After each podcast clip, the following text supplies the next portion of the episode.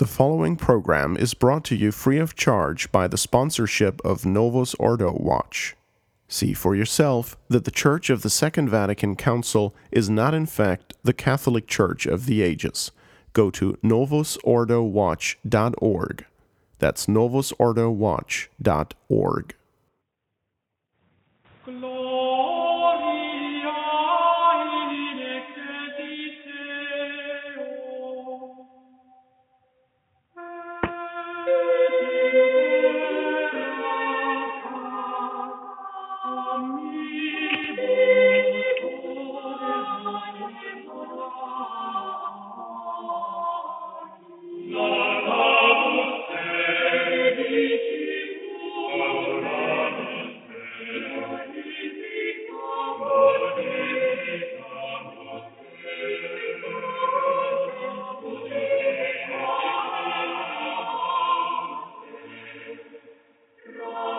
You're listening to the flagship show of the Restoration Radio Network, the network for the thinking Catholic.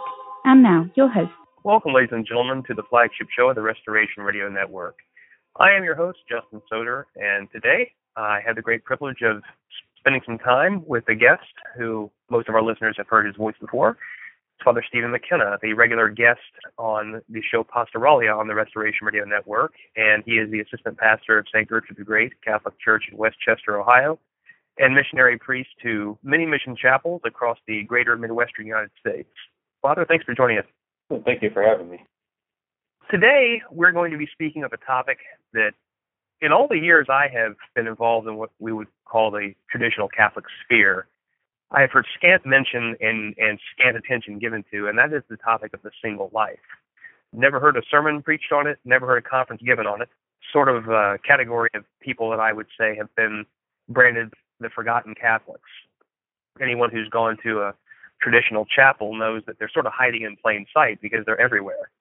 So we want to give a, a show dedicated to this topic. And then normally on the flagship show, we don't have a clerical guest. That's what makes this show a little bit out of the ordinary because we really don't talk about stuff on the on the flagship show that revolves around faith and morals directly. But uh, since this show is definitely going to deal with matters of the faith as it relates to a state in life, we felt it necessary to have a cleric on.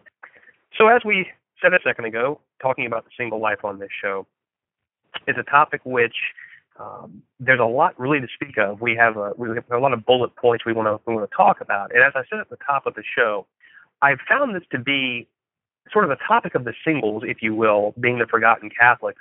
In some people's eyes who are married, they view people who are single almost a little bit above the lepers, particularly if the person has gotten into their 30s or their 40s or even their 50s and they're still single for whatever reason. Maybe they couldn't find someone, maybe they weren't in a position to marry. Any litany of things that could have prevented them from finding someone to marry.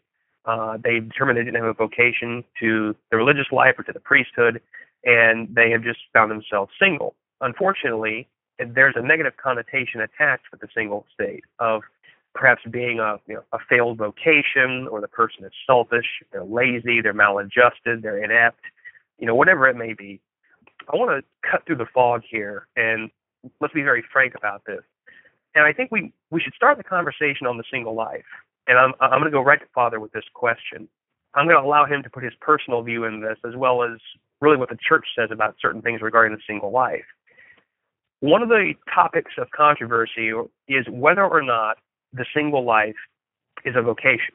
Now, I've heard some priests say, yes, it is.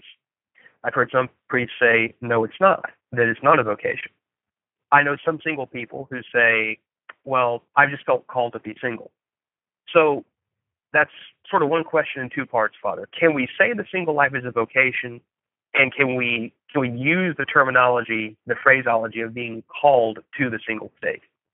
Well, you know, I think you get into a point of contention there. Some a lot of the spiritual writers don't mention the single state in their talk of vocation, and in a way, I guess that's to be understood. It's not something in a vocational sense that you really plan for usually. It's it's more of a uh, not that everybody doesn't plan for for that, but it's most people find just happen to find themselves in a single state of life and that doesn't change. So in a, in a vocational sense of training for it or preparing for it you know if someone's going to be married they seek out a good wife and uh, then they court and then they go through marriage classes and and all the rest for that. Or if someone is to become uh, religious or um, a priest they have training that they go through and uh, in that way with a goal in mind. Whereas the the single life is more of you're maintaining what you already were. So in a sense, in, in that way, not so much. But from the sense of it being a state of life that some people will spend the the entirety of their life in, it, it has to be viewed in some ways as as a vocation because not everybody is called to marriage, not everybody is called to the religious life, and sometimes you have those people that end up remaining single for the, for their entirety of their life, and they shouldn't ever despair on that or think of it as a waste. It's something that is an opportunity to kind of fill in those voids of society and opportunities to do great things that we'll talk about later. That has to be em- embraced and realized as uh, as a as something that uh, can be a true means of sanctification and saving one's soul and in that sense, it is a vocation. So, you know, we know that most people are called to be married overall. You know, a few people are called to religious or priestly life, and uh, and then there's some people who end up being single for their whole lives, and they that can't be looked down upon or looked at as a waste or anything because uh, it is surely a means that can be used sanctify themselves and save their soul. So yes, in, in that way, I, I do believe it to be somewhat of a vocation. And there have always been single people, and there always will be single people, and they they can they can really serve the church in a great way. And I think we move on to the to the latter parts of the show, we're going to talk about, I mean, obviously the, the single state being a vocation or not being a vocation, whichever way you want to look at it, it certainly is a state in life, and every state in life has its obligations, what we're supposed to do in that state. And so I think this show, while it's going to explain the single life, it's not going to be the show that lets everyone off the hook either, because, I mean, like we said, there, there are obligations that each person, no matter what their state in life, has to fulfill and we're going to be speaking of some of those. So to start off, maybe a sub subtitle here: Why the Single Life? Father, what does Scripture say about the single life? Well, Justin, overall, the single life is something that's not addressed in any great deal in the scriptures because it's more focused on either being a priest or being married person, but uh, but it does have have some mention in there. Uh, one point in particular is St. Paul's uh, Corinthians, where it says, "I say to the unmarried and to the widows, it is good for them to if they so continue, even as I." Meaning that they continue in their celibate way. But if they do not contain themselves, let them marry, for it is better to marry than to be burnt. So th- with that quote, which is uh, from chapter 7, verse 8 and 9, we see that to be celibate just is a, is a higher calling in life, and whether it be in a, a truly consecrated life like a priest or a religious, or just even in remaining single, but, but it only should be really viewed as as a possibility if they're if they're able to carry that that life, if they're to able to remain so and still be virtuous. If if it becomes a burden, then they should then they should seek to be married because it lightens that burden of temptation against purity in that regard. I have my own thoughts as to why so many trads are single out there, so many, particularly men who are single. But I want to go to you first, Father. Certainly, you see this. I mean, you travel all over all the time, regularly driving 2,000 to 2,500 miles in a week. You're in contact with a lot of people who obviously are single. So why do you think that we have this this absolute harvest of single people that aren't getting married? I think in part it has to do with the times we are in in the church now because on the one hand while you always have had single people and you always have had uh, people that have filled the roles that they fill you we ha- we see more of it now because of just of the isolation of some traditional Catholics that are out there, and you know, a good number of them don't want to and and shouldn't just kind of compromise and say, well, I'll just get married and I'll get married to the to the next pretty thing that walks my way because I haven't found a good trad, so I'll just compromise on what should be my most important point, which is the faith, and and I'll just uh, grab someone because I'm I'm lonely or uh, or whatever it may be. And be, you know, you end up in a lot of these, especially in the mission areas, or but even from our from our actual chapel slash church areas of the the trad world, you you just you have a limited playing field to to search in, and because of that, and people not wanting to to just pick some worldling that, to marry that they know is going to be crop full with its own difficulties, and find themselves much later in life still single or for their whole life single. And I see it in some of the missions, especially that you, have so many. You, you go to one place and there might be only 20 people showing up there, and you have five single people, but they're all guys or they're all girls. And, you know, it's hard to to really match them up with somebody when when there's nobody to match them with, and, and uh, they they really have to kind of look outside that box to to find someone. And uh, you know, in today's day and age, it's a little easier. Travel is easier. You can get to places by plane, or and you can communicate with people by phone or email or whatever uh, it may be. But but it's certainly still geography. I think uh, plays a role in the fact that there are more and the small amounts of people that are really uh, adhering to the, the true faith uh, as opposed to the way that the world is run today. And it already takes that somewhat heroic step of making sure that you live a, a good traditional life and find yourself a traditional sacraments, things to be where you are, and then you have to find other people who have taken that same that same step uh, in living a good traditional Catholic life, and that it's just not we just don't have the huge amount of numbers that they would have had 60 years ago in, in that regard. Good point, and I agree with everything you just said. And I'm going to jump to this argument that I call the "I can't find anyone" argument. Now, before before I give my thoughts on this, because I, I I think you led in well to that.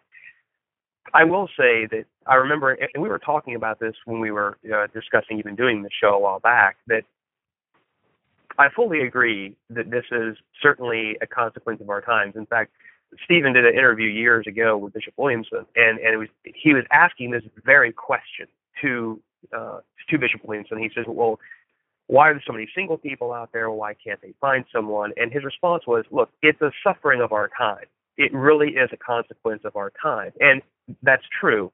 It is true that it is difficult, very, very difficult, but it's not impossible. Usually, the question that I come back with when I hear that argument is, well, what have you done? Firstly, have you prayed about this? Like, you know, have you have you had masses offered? Have you said novenas? I mean, are you praying every single day in your rosary for God to send you a husband or a wife? Have you gotten your clergy involved? Do you have a priest? If if if you're an isolated Catholic and and you know you're in the middle of nowhere, have you forged some sort of a communication with a priest somewhere. I mean, I know, Father, I'm sure that's that's a huge part of your ministry is conversing with people electronically and and and trying to deal with them on a on an individual basis and where they may not have access to a priest to even speak with about difficult topics or pastoral issues and things like that. Um, have you gotten on a plane or gotten in your car and driven somewhere just to check out the chapel? Have you called the priest at the chapel and say, "Hey, my name is so and so, and I go to so and so, and I was just wondering are there any people there who might be on the lookout, you know, for a husband or a wife that you know that you've spoken with that you could recommend? Um, I'd be happy to put you in contact with my priest. There's some work that's involved here. That's the that's the gist of this this statement here. And while I fully recognize and I fully admit that yeah, it is difficult, it is not impossible because you hear people getting married all the time. So obviously it's working.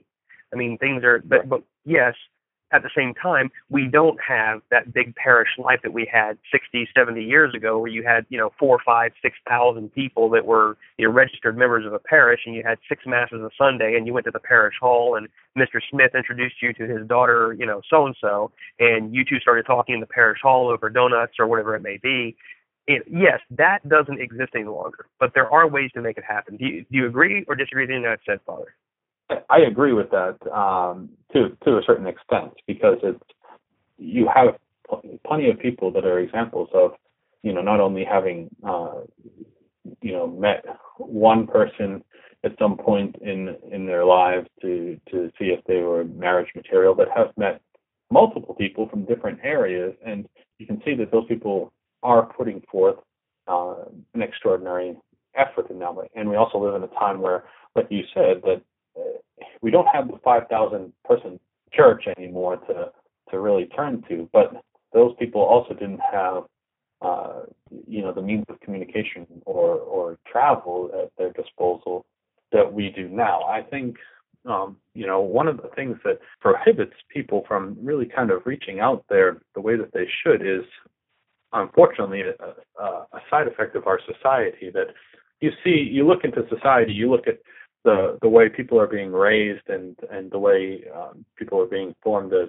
as men and women around us and it doesn't take a, a rocket scientist to figure out that there is a major and really unnatural and unhealthy role reversal going on in the world today. You know, women are acting more and more like men, thinking they have to do everything that a man's role does, and and men are acting more and more feminine in that way that they aren't willing to put themselves out there, aren't willing to do something that is that is harder, that is uh, you know they're not putting they're not willing to necessarily go out and make the first contact and and reach out and and tr- try to initiate conversation and and actually put the time and effort into to search after somebody.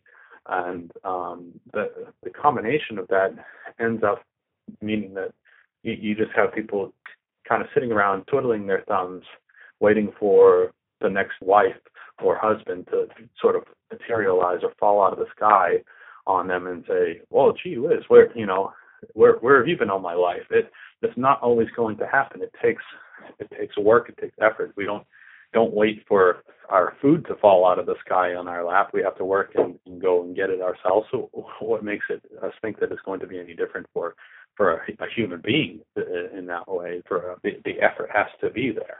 So. Yeah, that was you sort of stole my thunder, Father, because I was going to go there next on this whole idea of the loss of manliness. This idea that somehow, some way, she's going to come talk to me, you know, and that's not the way things are designed. God, God I don't I think it's fair to say God didn't design us to be that way. You know, men are men for a certain reason, and women are women for a certain reason. And this whole notion that I'm just going to sort of hang around in the corner and uh you know hope that she glances over at me and then maybe she'll come say hi to me and that that's um you're right that really is a a consequence of this um the society we live in. There's a lot of loss of manliness, unfortunately, today. That's not very attractive. I mean, frankly, no. to women, it's not very attractive. No more than to a man, you know, a woman who is not pious and is trying to be dominant and assertive and is right. is wanting to take on you know masculine characteristics is not attractive. The realization has to also be the the problem in this situation in that part of the situation of the role reversal I'm sorry, guys, but I think that more falls on the fault of the men uh, today. For sure, you know, women have their own struggles, and you know, just as you were talking about, Justin, you know, nobody wants, no good trad is wanting the girl who's playing on the travel basketball team or volleyball team or something because there's something disordered by that that you know that they're embracing a role that's not their own and, and is problematic in, in regards to the the ideals of of being a good practicing Jewish Catholic in that way. Um, but you know that's something that gets talked about, and on a larger scale, women more often than not try to embrace more of a feminine role in in our chapels. And our and you know they they try to dress modestly. They they you know they hear about how they need to wear feminine dress and dresses and skirts and things like that and learn you know homemaking and learn their own roles. And you know the roles of men kind of oftentimes either talked about in a in a short way and and it's like yeah we understand that but they don't really understand the depth of that. And so we end up with people that because of us being more traditional minded that the women are trying to embrace that role as a whole on a larger scale that they're not going to try to assert roles that aren't their own to varying degrees of success. But men aren't always putting themselves out to embrace their own role in that and realize that if you want women to be more modest and traditional minded and, and embrace their roles as, as women, well, then that in turn means that they're not going to be the ones out there pounding the pavement, you know, knocking on doors and and uh, you know coming to men's rescue to ask them to if they're be interested in courtship or something like that. They're they're the ones that are going to be sitting back and, and waiting for that more traditional mindset of, well, it's a he, he's a man, he should ask me. I'll drop hints when I can. I'll you know give him a little wink or something and say so he knows that there's some interest in that way. They're probably not going to make the first move, and then men oftentimes sit by and and think, well, uh, it's too it's too awkward or it's too difficult or I'm not good in breaking conversation or I'm not good in uh, in initiating uh, interest in, in an idea of courtship. And a lot of good possible candidates for couples falls by the wayside because men just don't want to make that first move and, and ask and and say something. And we all realize it. We all know that you know no no guy likes to to initiate that and get shot down, and it makes it a little awkward and things like that. But you know that's when you have to say, "Oh, it's time to man up and realize it's not the end of the world. You're going to survive." You know, the worst thing that they they say is, "No, I'm not interested," and you just move on and move forward to the to the next opportunity that presents itself. But right. You, you, if if both sides are are sitting there, they're quiet. Well, that really the responsibility in that more often than not falls upon the shoulders of of men needing to embrace their role as as as men and actually standing up and saying no i'm i'm going to to put myself out there and make myself not only available but you know a little vulnerable to the opening that conversation and and getting the ball rolling and uh you know it's too many times that we come across ladies that um that'll say something along the lines of well you know i had i was interested but nobody nobody wants to stop and and and ask and I don't think it's my role. And it's hard to disagree with you know it's men should be the ones out there asking and and initiating that conversation and that uh, and getting that ball rolling. I want to move on further to some of the reasons both valid and invalid reasons to stay single for what reason does one legitimately remain single I I can think of a couple of reasons particularly young men who are fresh into their adulthood, they don't have a career to support a family, and they really shouldn't be courting in the first place if they can't support a family. Uh, I can think of people who are you know, very sick, who have health problems, uh, who have to support a family or something, or you know their parents. What would you say are some valid reasons to stay single? Valid reason number one would be that um, the that either I have I haven't found the person that that would be a good match for for me in my life, or I, ha- I haven't found uh, anybody that is a, a traditional Catholic uh, in that way, and because as we talked about a little bit, that you know you shouldn't compromise in the area of the sacrament of marriage. You shouldn't you know, say, well, I'll just settle for for this. Any any person that is part of a a mixed marriage, uh, if you know people in that way, would be the first to tell you that it sounds like oh, it won't be a problem in the future, but it always is. There's always, even if the the, the non-Catholic spouse is the most agreeable in allowing the children to, to be raised Catholic and the wife or husband to practice the Catholic faith, there's always a strain and a, and a, and a struggle there um, that exists because they're not being they're not leading by example. They're not doing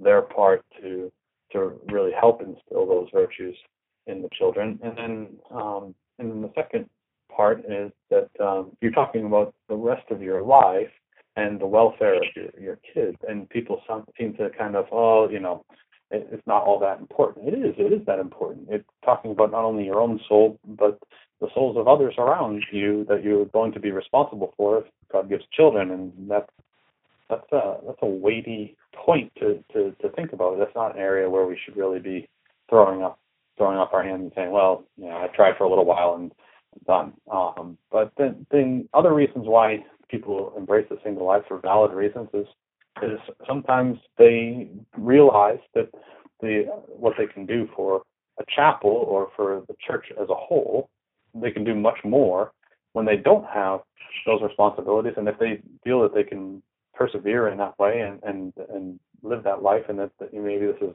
something that is a good call for them, that allows them to to do things like be uh, devoted sacristans to a chapel, or to be people who would to to help the priests out by cooking or by construction work around uh, a church to to do maintenance or to um, to be able to be ready on the call servers for ceremonies that may take place or training other servers or singing in the choir or whatever that takes or a taking lot priests to the airport, Father. yeah, taking priests to the airport. You know, it's uh I I live out of a suitcase and I'm constantly in need of rides and it seems like all the time, you know, we're reaching out there and trying to initiate to try to scrum up somebody to to give a, a lift to the airport just so I can get to where I'm going and those things take a certain level of, of commitment and, and time that not necessarily every married person, especially a young married couple that you know have young children, they don't always have that time. But if a, a person finds themselves single, well, then they're allowed to do so. Um, the single life, it, when we talk about marriage, we oftentimes talk about how it's a, a giving of yourself to your family and to your spouse. That you have to give of yourself. It's, it's foundation built on charity, uh, mutual charity given in that way uh, in order for it to work successfully. Well, just because you don't have a, a spouse doesn't excuse you from from that charity. You just have different ways that you can you can give, and ways that are still very very necessary and important because as you are seeing Justin now that you live in, in Cincinnati, you, you look at the the life of of really any clergy these days that are really trying to to do their job and doing it well. Well, they end up stretching themselves thin and they end up all over the place. And it's those little things that uh, are necessary for the continuing of our missions or our chapels or just our own sustenance of life and things like that that uh, are often kind of like the other things that we have to do that we have to stop doing the those higher callings to go to the grocery store and and make a meal or or now I have to start setting up my vestments and cleaning the church and sweeping it out and ironing linens or whatever it may be where if someone can help in that way well it frees us up to do more of the the work that we're called to which is work for souls. And the priest is in that way kind of like the mouthpiece that's the seen person that goes out there but it's only due to the help of, of many people behind the scenes that don't always get the credit, but but really, you know, their credit will be given in, in eternity because of their selfless giving of themselves. And you know, single people really have that opportunity to to assist in a greater way, but oftentimes they don't necessarily always recognize that and leave it for for the old timers to to step in and fill that role. But it's you know that's not uh, necessarily fair either. Okay, so Father, if I hand you a leaflet thickness here of valid reasons to stay single, I'm not going to hand you the phone book of invalid reasons to stay single. All right, because these are going to be very easy and very plentiful to talk about. Uh, you can just about take anything the world says about marriage, and that's a that's an invalid reason to stay single. We hear a lot of these reasons, unfortunately, being repeated by traditional Catholic men. I've heard it myself they'll they'll always lead with the well, I haven't found anyone yet. All right, fair enough. Uh, but then there will always be something like a well, you know, you know, marriage is tough these days, and bringing kids into the world this is such a this is such a disgusting world, and you know we're you know we're headed to the end. The new world order is in charge. We have globalism everywhere, so can't bring kids into society. And look at how much taxes are, and look at how hard it is to find a job, and yada yada yada. I mean, you can just go down the list of of reasons do you have any favorite flavors of these reasons, Father, that you hear from people, and what you would say certainly fall within the category of invalid reasons to stay single? Well, the ones that you brought up are certainly those ones. Another one would be just worldliness in general. Well, you know, I really like to travel. I won't be able to do that if I have to, you know, now travel with other people. Or I really like my own space the way it is, and you know, not having someone muddy it up, or you know, uh, or have to share things very well, or uh, you know, I have trouble getting a, along with others at, at times, or uh, you know, or just overall kind of grumpy, downtrodden look upon uh, marriage vocation. but I think the the common thread that it all has is oftentimes the people that are that are u- using those type of excuses are the same people that aren't really making a sincere effort to to figure out you know if they can find a, a Catholic spouse and um, are probably at the same time also not really embracing what they can do in their own state, their current state as a single life. Though the selfishness of well, you know, it's just harder, and I and it's that often travels into every aspect. So, you know, living a life of virtue is not a, necessarily the easiest thing to do. It takes effort, and um, you know, if you look at something like your state of life as a burden to to put forth effort into, well, it's going to carry over into into all the other areas as well. And and so uh, overall, I think those things are just that uh, excuses and excuses that um, that doesn't carry really any water to them. What's really funny here is that a lot of those reasons that people give for staying single are really the reasons why they should get married. Because you know when you hear and, and look, I'll make a confession here on the air. Way back in the day, I was no different from anyone else. I mean, I, I used to say the things like, "Oh, well, I don't have the patience," and on and on. And I remember, a, you know, a married person once told me, "says Look, you have kids, don't worry, you'll get patience, I assure you. All right, you know that's exactly what you need to become more patient is to have children. So, a lot of those, a lot of those reasons that they're giving, like, well, I don't get along with others. Well, get married. You know, you'll learn. Obviously, spend every waking moment, well, just about every waking moment with someone in, in your free time, and you know you'll learn to adapt and you'll learn to get along with people. So, a lot of those quote unquote problems or quote unquote drawbacks will be aided by the sacraments. It's just kind of interesting how people don't really see deeper into what they're saying and, and, and the indications that well yeah maybe maybe those things would be improved by by being married. I'd like to remind our listeners that you are listening to the flagship show of the Restoration Radio Network. I am your host Justin Soder and I am joined by Father Stephen McKenna today. We are talking about the single life. We'd like to remind you that the flagship show is a production of the Restoration Radio Network. All rights are reserved, and any duplication without explicit written permission is forbidden.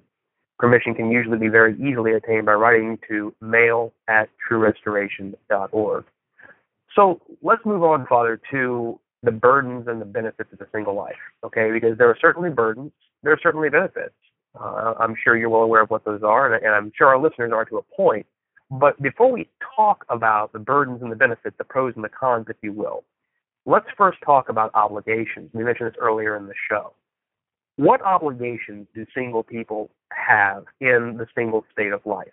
Well, you know, the obligations always has to come back to first and foremost your own soul. That everybody has the obligation of saving their soul, and no matter what their state of life is, that has certain requirements to it. You know, the obvious thing is living a grace-filled life, making sure that we stay out of the sin, that we frequent the sacraments, that we uh, say our prayers, that we do all these things, and you know that's not a, a light obligation. That's very um, that's the most important part of uh, it that transgresses any type of vocation. At the end of the day, you have to save your own soul. Now, with that, understanding, any state of life comes with its own obligations in that way. If you're a religious, then you have to live the communal life. You have to stick to, you know, to the prayer schedule. You have to live a life of obedience. You have to follow uh, all the things that the, the, the, congregation lays down. If you're a priest, you have to uh, be, uh, you know, the, person that is there uh, to not only save your own soul in a more heroic way, but you have to be there to to save the souls of others. And you can't. You're not just a sacrament machine. You don't just say mass and uh, and and hear confessions. You are out there for a purpose. But the single life is no different. It has its obligations as well for saving your soul. It, you can't expect it to be an easy path to heaven if you just show up to mass on Sunday and and go to confession before mass and show up to to the, to the sacraments when you have to. No, you don't have other obligations to tie you down. So therefore, you know, as the scriptures say, to to whom much is given, much is required. Well, you, you have been given this extra time you need to to make use of it in a, in a good way. You have the opportunity to have easier access to sacraments or to um, assistance at your chapel. You have the opportunity to to be able to live a more exemplary life in your workplace. You know, to you can't just be one of the, you know, just another employee there. I'm not saying that you have to stand on your soapbox, but you know, your your example of of being a prayerful person and uh, and the way you speak and the way you know conversations that you take part in and don't take part in uh, you know, after after work uh, activities that you may miss out on because of the fact that it's not pro- appropriate and things you have you have the opportunity to perhaps teach whether it be catechism uh, which is certainly um, an, a, a, part of the growth of the church that's absolutely necessary that uh, we as priests we try to do as many catechism classes as we can but at times especially out in the missions, it's not always easy to be able to have sit down classes on a regular, consistent basis with somebody when you only get to see them every so often, and it's usually you're there and you're running off to the next place to to to say mass at. You know, we good, uh, faithful, single people to be able to to to offer that as a as a means of assisting because they've taken it upon themselves to make good use of their time to study their own catechism, to uh, to really uh, understand their faith to a higher degree because they have more time to be able to do so than someone with a family to raise. When we look at those things, we can't just say like, "Oh, that's an extra activity, and maybe I can, you know, help in some way." There's, you know, talk to talk to your clergy. If you know, if you're willing and able, there's always something that you can that you can probably be helping with. There's plenty of work to go around, if you will, and uh, you know they might not have something right ready to go for you then, but if you're making yourself known and available, and uh, and you're making the most of your time to, to live that good virtuous life, and um, in that way, they'll they'll they'll your priests will remember that, and they'll at some point they'll come calling for you to to assist in some sort of way, whatever the that way may be. It might not be what you have in your mind, but don't um, don't underestimate the importance of it. So, um, you know, I think those really can can't be looked at as just extras. They have to, for a single person, that has to be kind of looked at as part of their obligation. They they have more time, therefore they should be willing to put themselves out there to assist in whatever way that uh, they can uh, that the clergy need. Well, it's certainly true, particularly when you think about the fact that time is so precious. And I think you know, with with each passing year, the older the older we get, the more we begin to realize the benefit of time and really you know the blessing and the grace of time. And time is moving so fast. It's a great gift to give to you know the clergy, to other Catholics, as the gift of your time this is a good good time to talk a little bit about the temptations of a single life. Now we could we could actually do an entire show on the temptations of a single life because there there are so many of them. I mean we we can talk about things like despair, uh, independence, worldliness, impurity, loneliness, bitterness, self-centered attitudes, one becoming set in their ways.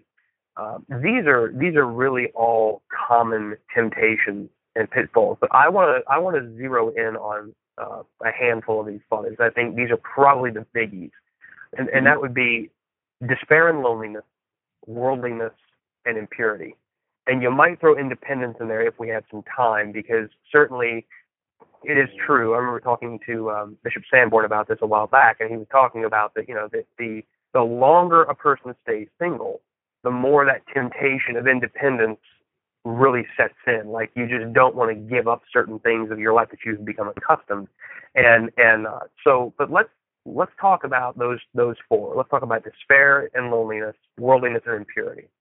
Despair and loneliness, like you said, kind of hinted at, can really kind of be be linked together. The because someone because being single, you know, you come home at night and the lights are off and you you've finished your day of work and there's nobody there to greet you and there's nobody there to to talk about your day with and there's nobody there to, to share a meal with or anything like that. You you get home and now you have to make the effort to to actually start preparing your own meal and sit down by yourself at a table and and and do that, that's uh, you know that can cause someone to have some feelings of of downtroddenness in that way, and um, you know that's a, natural feeling, and that the despair of well I'll never get married, well why even bother, and then that snowballs into very quickly if we give in to those those those thoughts and that mentality that snowballs very quickly into carrying over into a, a lethargy and a laziness in, in their spiritual life and spiritual duties because uh, someone's alone and has all this time on their hands all of a sudden you know they seem to not be able to find time to pray you know and that's you know it's it's a it's a strange link for people to see that you think that you know mar- married people looking at it and would say well well gee whiz you're you you don't have all this other stuff to distract you so you get to spend time spiritual re- in spiritual reading and and prayer and things like that. But more often than not that's you know one of the bigger struggles that single people go with is maintaining a, a good and healthy spiritual life just simply because they have this you know, small element or or in some cases a larger element of sort of despair and uh, which leads to, to just a laziness that uh, they they don't want to fight against their own natural inclinations to, to of of immobility and um, and they and they just they don't they don't make use of that time. It is that constant battle and uh, and the realization that um, it's a battle that is in some ways um, more heroic in those because they don't have someone to to encourage them and to, to feed off of. You know, a married person on the one hand might not have the time that they have, but they have uh, another person there that uh, uh, that they can talk about things and, and practice the faith with, and they and they feed each other, feed off of each other, and help each other in that way, uh, or they should, anyways. Uh, and that's not always there for a, a single person, so they have to be sort of masters of their own spiritual destiny. They have to be the ones forcing themselves to do that. So that loneliness and despair oftentimes really comes from not making use of time. And it seems like we keep circling back to that idea, but it's it's true. Look for things that you can do to to help, you know, in the the, the Catholic Church as a whole, the faith as a whole. Study your faith. Look for opportunities to assist at your your chapel or whatever it may be. Look for what what you can do to be helpful, and that'll take off some of that time, and it'll it'll fight off some of that despair and loneliness in that way. And in reality, that despair and loneliness and idleness really kind of segues into also the temptations of impurity. If you are not doing anything and you're sitting around, well, then temptations against purity are going to be more plentiful. As the old saying goes, the idle hands are the devil's workshop. Well, that's very true. If you're just left with your own kind of thoughts and you know you have your different means of uh, of distraction and entertainment around because you're not making good use of your time, well then those things are going to be more and more tempting. You know, you feel a little lonely, and so therefore you're looking for a little comfort and and and that momentary temptation of pleasure given from sins of impurity, all of a sudden becomes a great a greater temptation than it was before, just because of idleness let's talk about worldliness. Again, this could we could go on for hours talking about this. How does the temptation of worldliness affect the single person in a different manner than it does the married person? Well, worldliness affects in two different ways. One is the worldliness of of deeds and worldliness of stuff. Uh, that uh, that's a good division for it. And the worldliness of deeds is the realization well, hey, listen, I have all this extra time on my hands because I don't have all these other, you know, family responsibilities or whatever it may be. So I'm going to do a bunch of fun stuff to distract myself from from the fact that that I'm not fulfilling my all the spiritual duties as, as fervently as I should be, or I'm going to distract myself from from the realization that you know I I am coming home to an empty house or something, and so I will just look for the next fun thing to do, the next entertainment, the next recreation to have. And I have a an inordinate use of recreation. Nobody's saying you shouldn't have times where you have fun and do fun things, but um, but you know I remember listening to not too long ago something that Bishop Sanborn was saying that the older you get, the the less and less play you should have, and the more work you should have. Well, that's that's true, and especially for for people when they become adults and they're single. That doesn't they don't they're not dispensed from that lessening of of, of playtime. You, you you know you uh, you have to realize that the, those those recreations are important, but in their right order, in their right set amount of time. If you're spending more time recreating than you are trying to to better your soul, then you have to really start to look what am I putting my efforts towards, and is it something that's worthwhile? And usually the answer is no. And so it's a, that that worldliness of action serves as a distraction. The worldliness of stuff is the realization that well, I don't have you know maybe that person has a decent job and uh, and and makes good money. Well, I don't have anybody else to spend this these uh these things on uh this this money on. And the, so I'm going to get myself the next toy and I'm going to start taking trips all over the world. And I'm I worked for it. I earned it. I'm just I'm going to enjoy it. And because I can't live it up. take it with live it up. Yeah.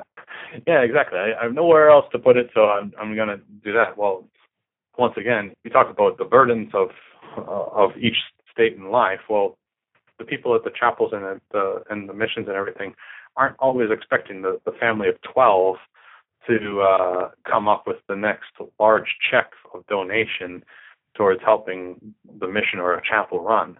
But a person who has no dependence whatsoever, they might not make maybe quite as much money as the next guy, but uh, but they certainly are able to give more in that way. And nobody's saying you should give everything you have and live as a, a as a pauper, but at the same time, there has to be recognition of God has given me a good career, and that means I can use that that monetary gain to a greater degree of charity and work for God. I can I can afford myself the opportunity to to make more charitable work and help out maybe some people in the parish that are struggling, or I can uh, make sure that that if there's a want or for or a need of the chapel, that uh, that I can contribute in a way to really make sure that that's a that need is fulfilled. Uh, to make sure that what that church and chapel is trying to do is is able to operate in a in a way that is uh, more you know comfortable and, and more successful in that way. Yeah, it's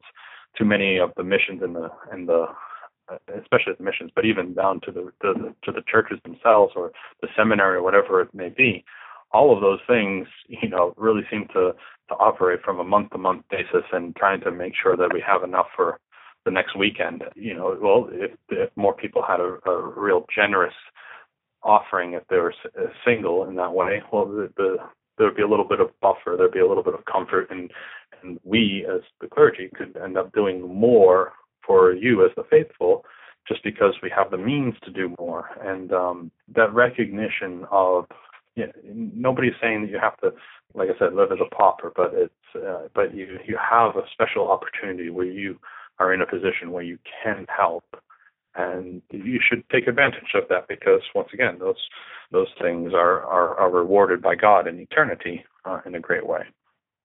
Okay, so we've talked about the obligations, we've talked about the temptations.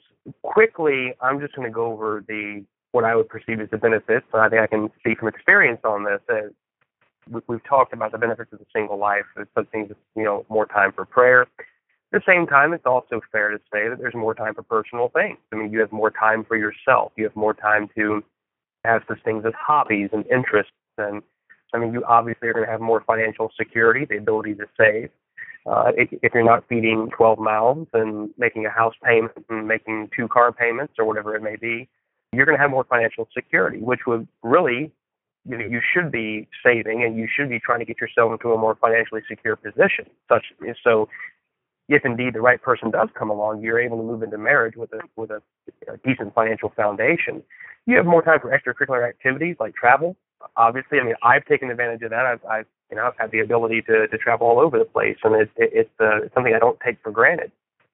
But I think also, that particularly for the younger people who are just coming into adulthood and who are single, they have the ability to learn responsibility in adulthood. Things such as having a job and paying their bills and you know, beginning to establish a career. Uh, I'm speaking yet to the young men here. This is there's a nice period of time that gives you the chance to learn responsible adulthood.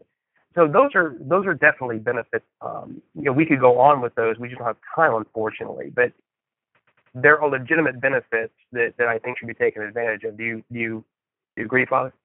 Oh, absolutely. You know, nobody is is sitting here thinking that if someone is single that they have to embrace a role that is like a this overly penitential life at the same time.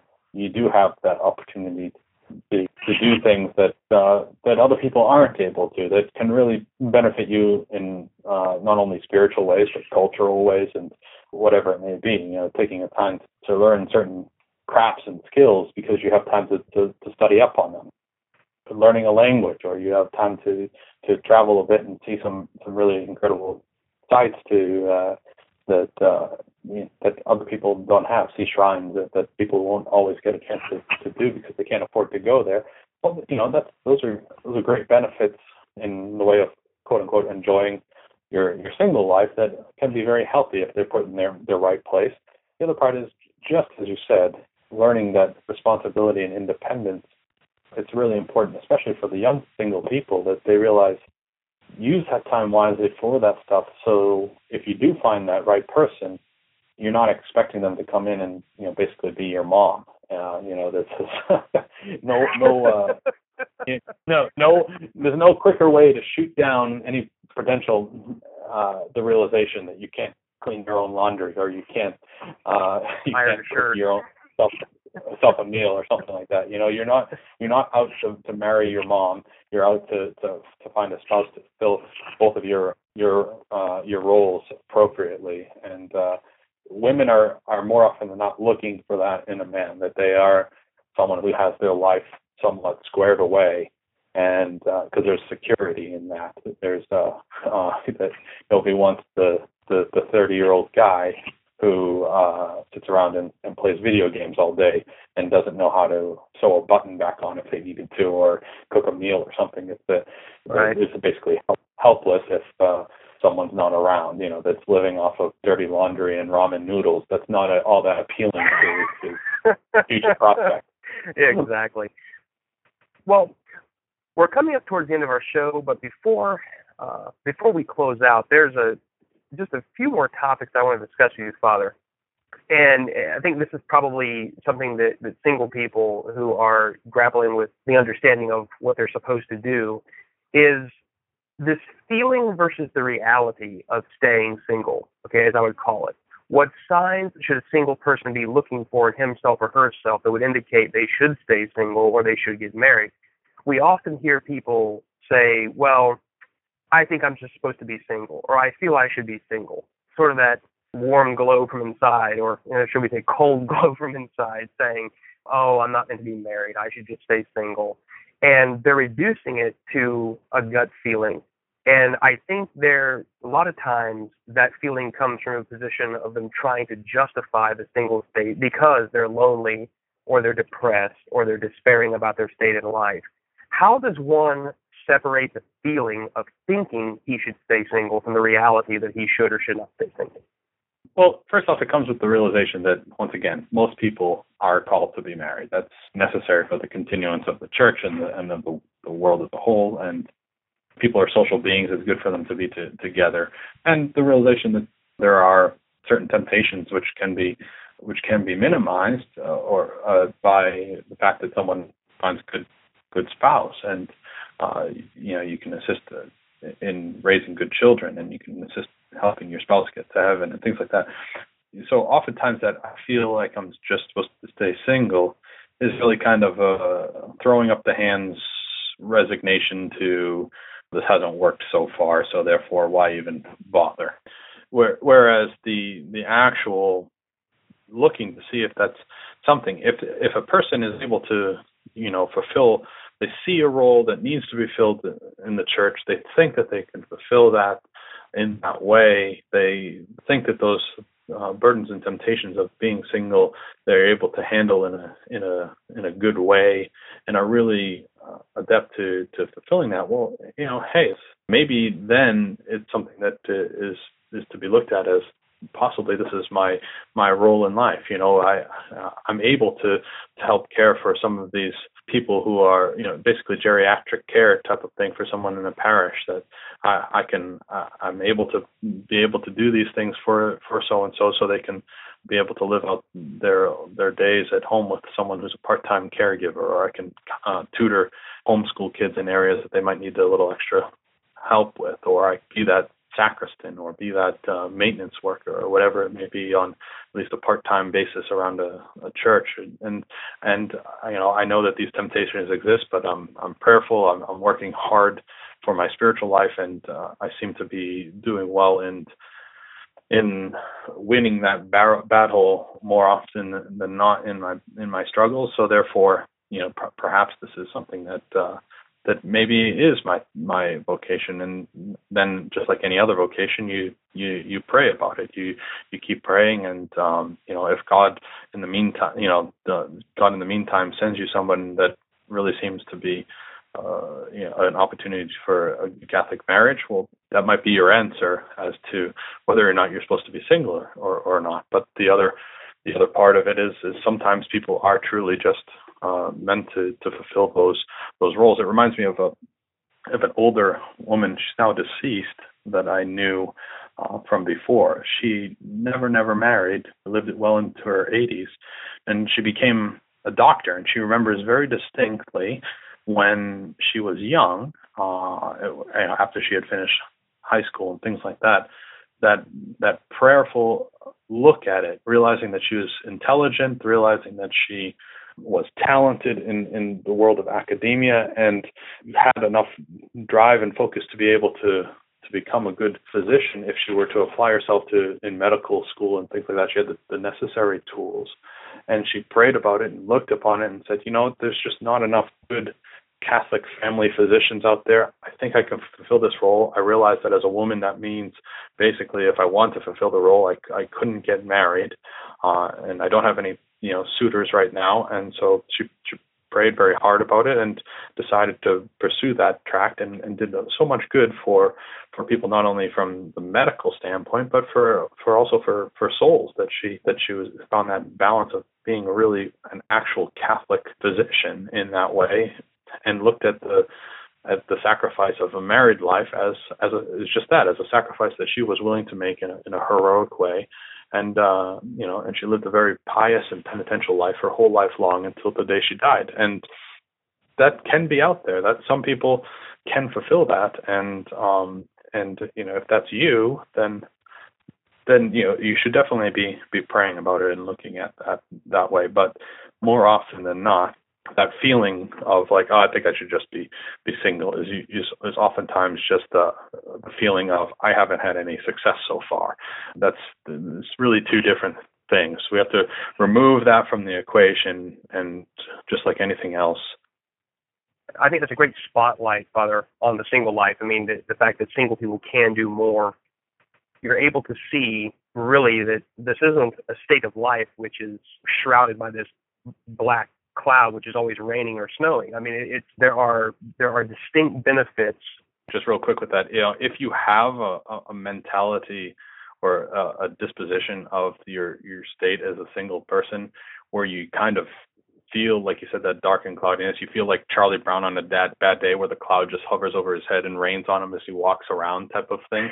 Then you know, chances are you're probably not called to to a single life. You know, you should be trying to fulfill your life in, in some way and, and looking for a Catholic spouse in that way because, you know, none of us are are meant to be just sad and downtrodden all the time and you know perhaps you need that assistance of a, of a spouse or, or whatever it means uh, whatever it is to to fulfill your your your life well and to have the best chance of getting yourself to to heaven however if it's something that doesn't is something that you're you're bearing in a joyful way and uh, uh, you know realizing that it comes with its own trials and things like that but you're doing so making the most most of it and making the best of it and you're joyful about your application of it and what you can fulfill in uh, in in your in your life for the for the good of God for the greater glory of God then maybe it's it's something that can be explored a little more and and prayed about. But nobody's supposed to be just sad and depressed their whole days long. You're you're doing something wrong if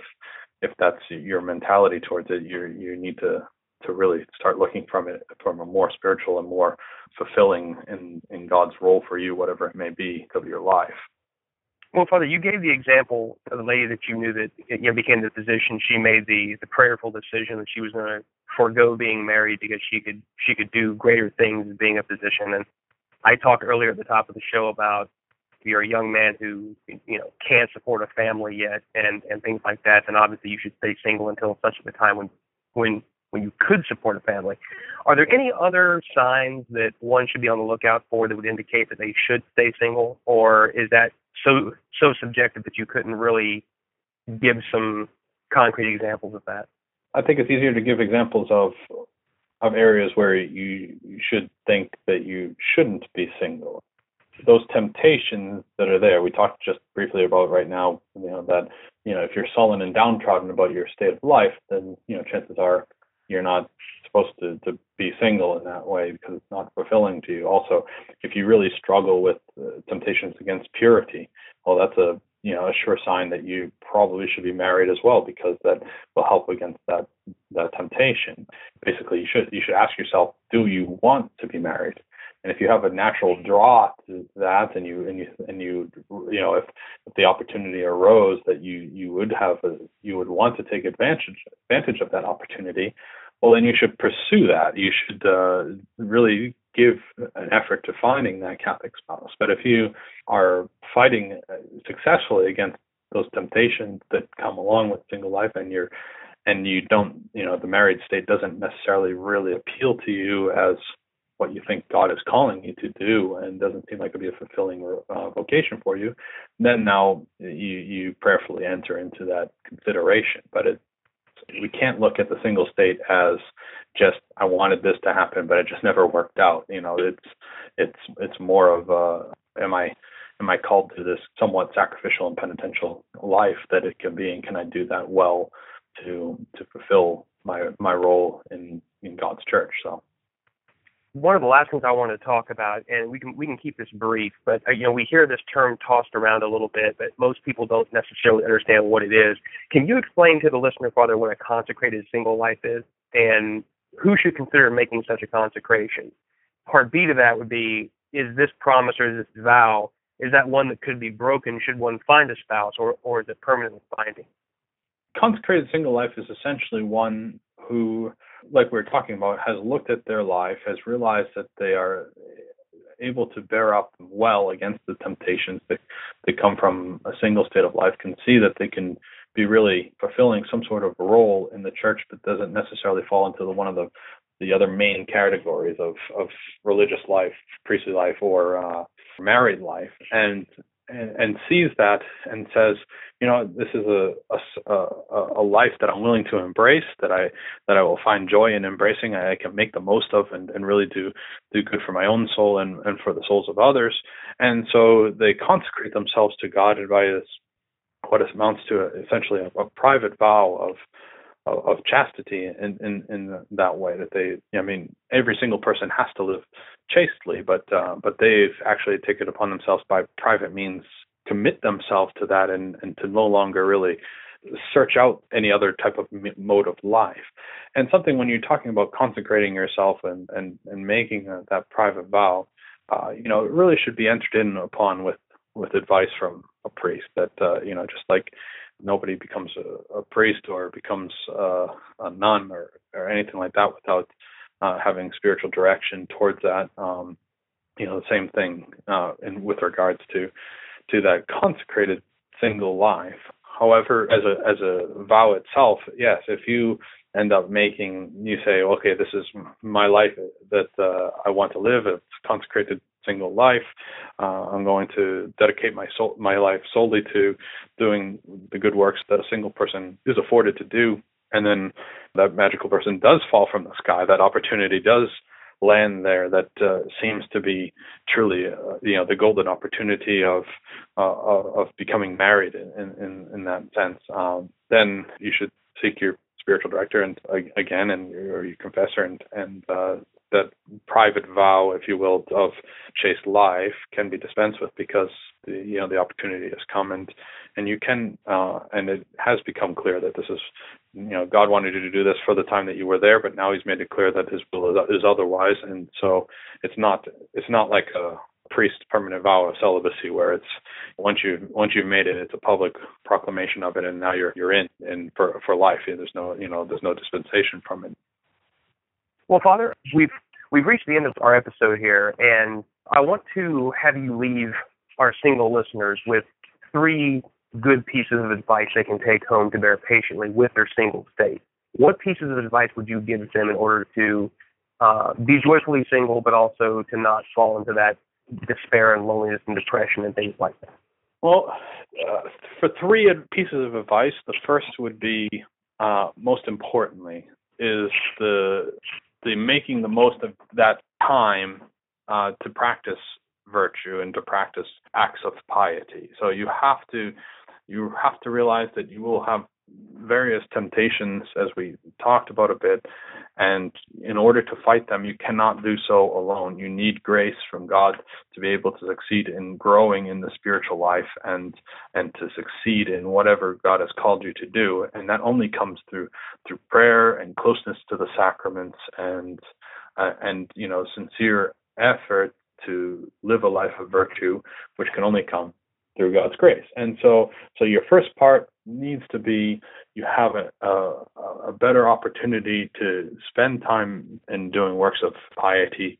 Take advantage of that. Make sure that you are very prayerful and you make every opportunity to be uh, as close to the sacraments as possible and, and, and frequent reception of them.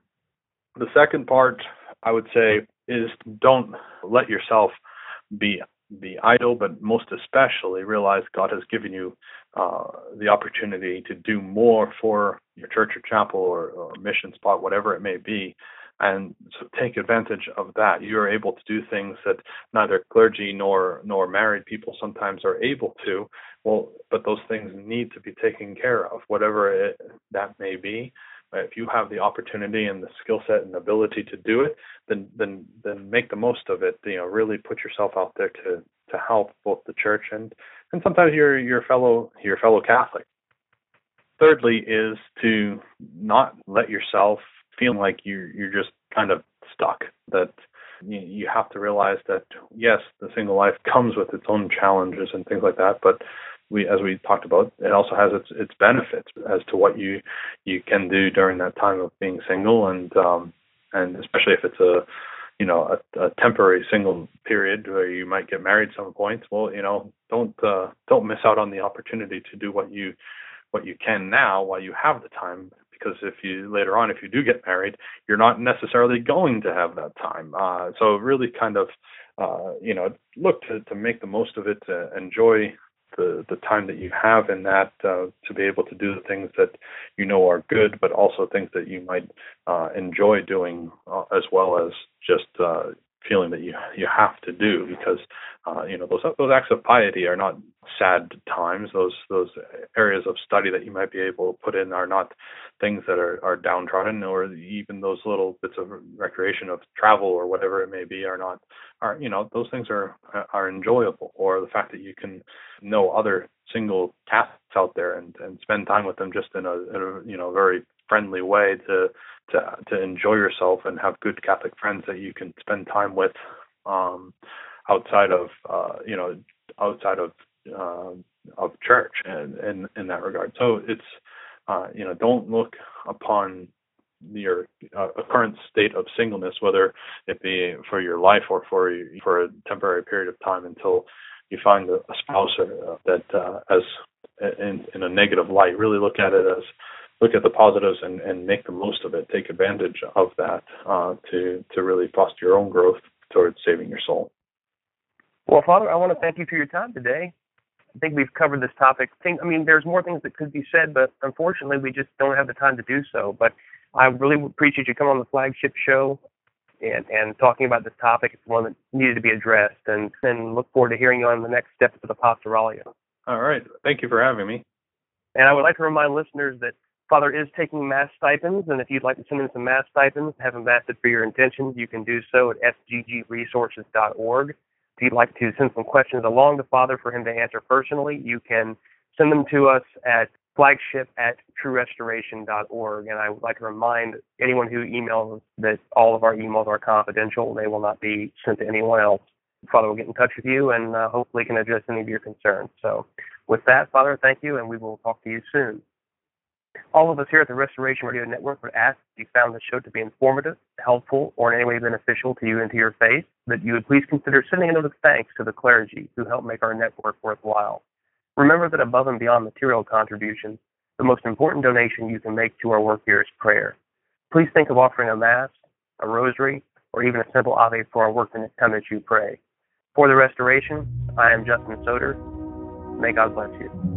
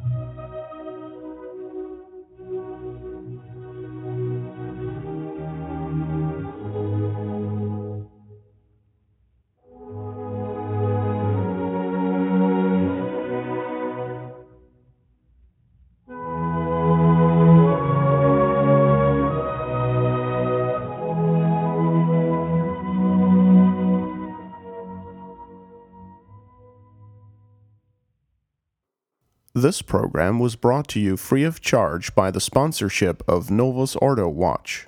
See for yourself that the Church of the Second Vatican Council is not, in fact, the Catholic Church of the ages.